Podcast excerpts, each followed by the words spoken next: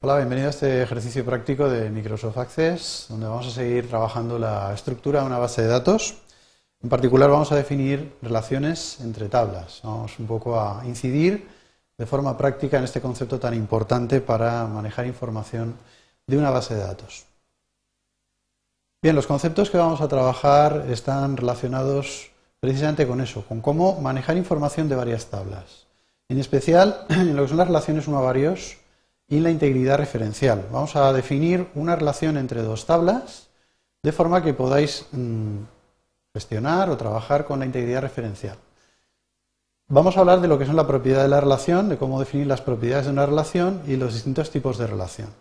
Y todo ello lo vamos a hablar con un ejemplo en las tablas eh, personas y vehículos del modelo, para tratar de reflejar una de las relaciones que hablábamos eh, al principio, relación de propiedad de una persona con respecto a un coche. Esa relación que se da en la realidad la tenemos que modelar en una relación de la base de datos. Bien, voy a abrir eh, Access, donde veis que tengo ya la tabla, la tabla de vehículos y la tabla de personas creada, correctamente diseñadas respecto a la definición de nombres de campo, tipos y definición de claves primarias e índices en ambas tablas. Lo primero que tenemos que hacer es pensar dónde se va a almacenar la información de esa relación.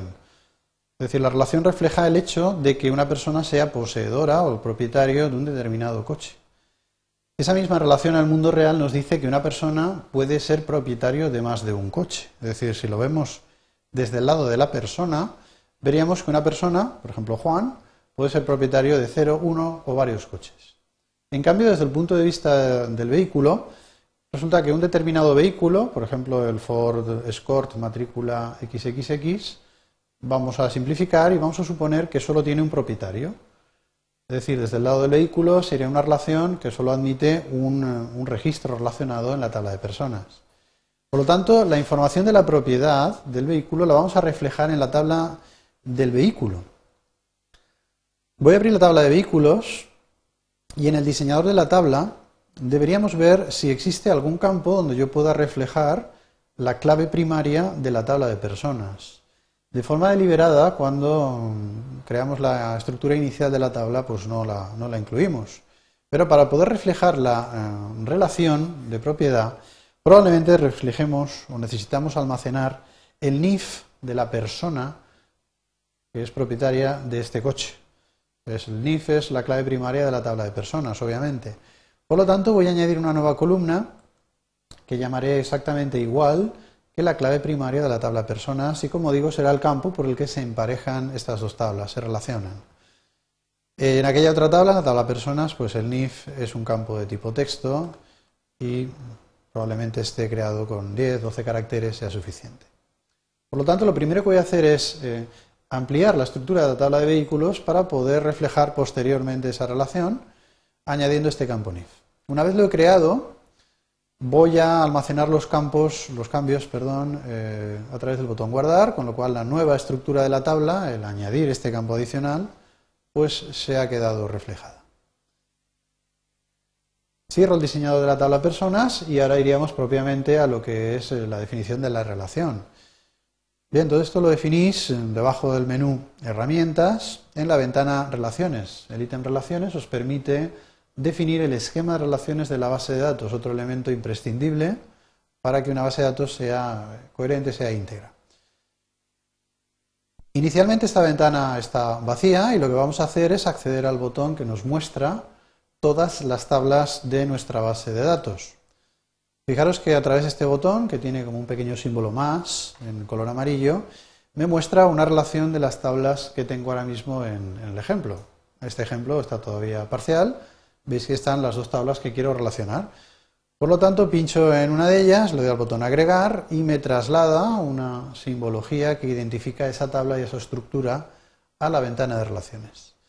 Exactamente igual, selecciono la tabla de vehículos y pulso en el botón agregar para mostrar también esa tabla de vehículos en el esquema de relaciones y poder relacionarlas. Bien, cierro el botón, cierro el diálogo de mostrar tabla para proceder a la creación de la relación. Fijaros, ahora lo que vamos a hacer básicamente es relacionar la tabla de vehículos con la tabla de personas. Estos elementos se pueden fácilmente mover por esta estructura que veis y lo que voy a hacer es eh, hacer uso del campo NIF, que es la clave primaria de la tabla personas, y veis que debe emparejarse con el campo NIF que hemos creado a tal efecto en la tabla de vehículos. Aquí abajo lo tenemos. La definición de la relación es muy simple, se puede hacer de varias formas, pero eh, la más sencilla consiste en intentar provocar un arrastre desde uno de los campos hacia el otro. El sentido en el que provoquéis el arrastre va a determinar eh, el tipo de relación que vamos a crear. En este caso, si yo trato de arrastrar el campo NIF hacia de la tabla personas, hacia el campo NIF de la tabla vehículos, estaré tratando de crear una relación uno a varios entre personas, que es donde he iniciado el arrastre, y vehículos, que es donde voy a finalizarlo. De cualquier modo, veréis que el cuadro de diálogo que aparecerá os va a permitir modelar totalmente esa relación. Por lo tanto, como digo, voy a colocarme en el campo NIF de la tabla personas y voy a iniciar un arrastre pulsando el botón izquierdo del ratón, de forma que voy a terminar ese arrastre encima del campo NIF de la tabla de vehículos. En el momento que yo eh, suelto el botón eh, izquierdo del ratón, en ese momento me aparece el cuadro que permite modelar la relación entre personas y vehículos. Como veis, básicamente resume lo que yo os decía. Me está diciendo que bueno, la tabla inicial ha sido personas y tratamos de relacionar el campo NIF de esa tabla personas con el campo NIF de la tabla vehículos. ¿eh? Está indicando los dos lados de esa relación. Además, él ha analizado la información que hay en esos campos y él sabe que en la tabla personas el campo NIF es una clave primaria y en la tabla vehículos no lo es.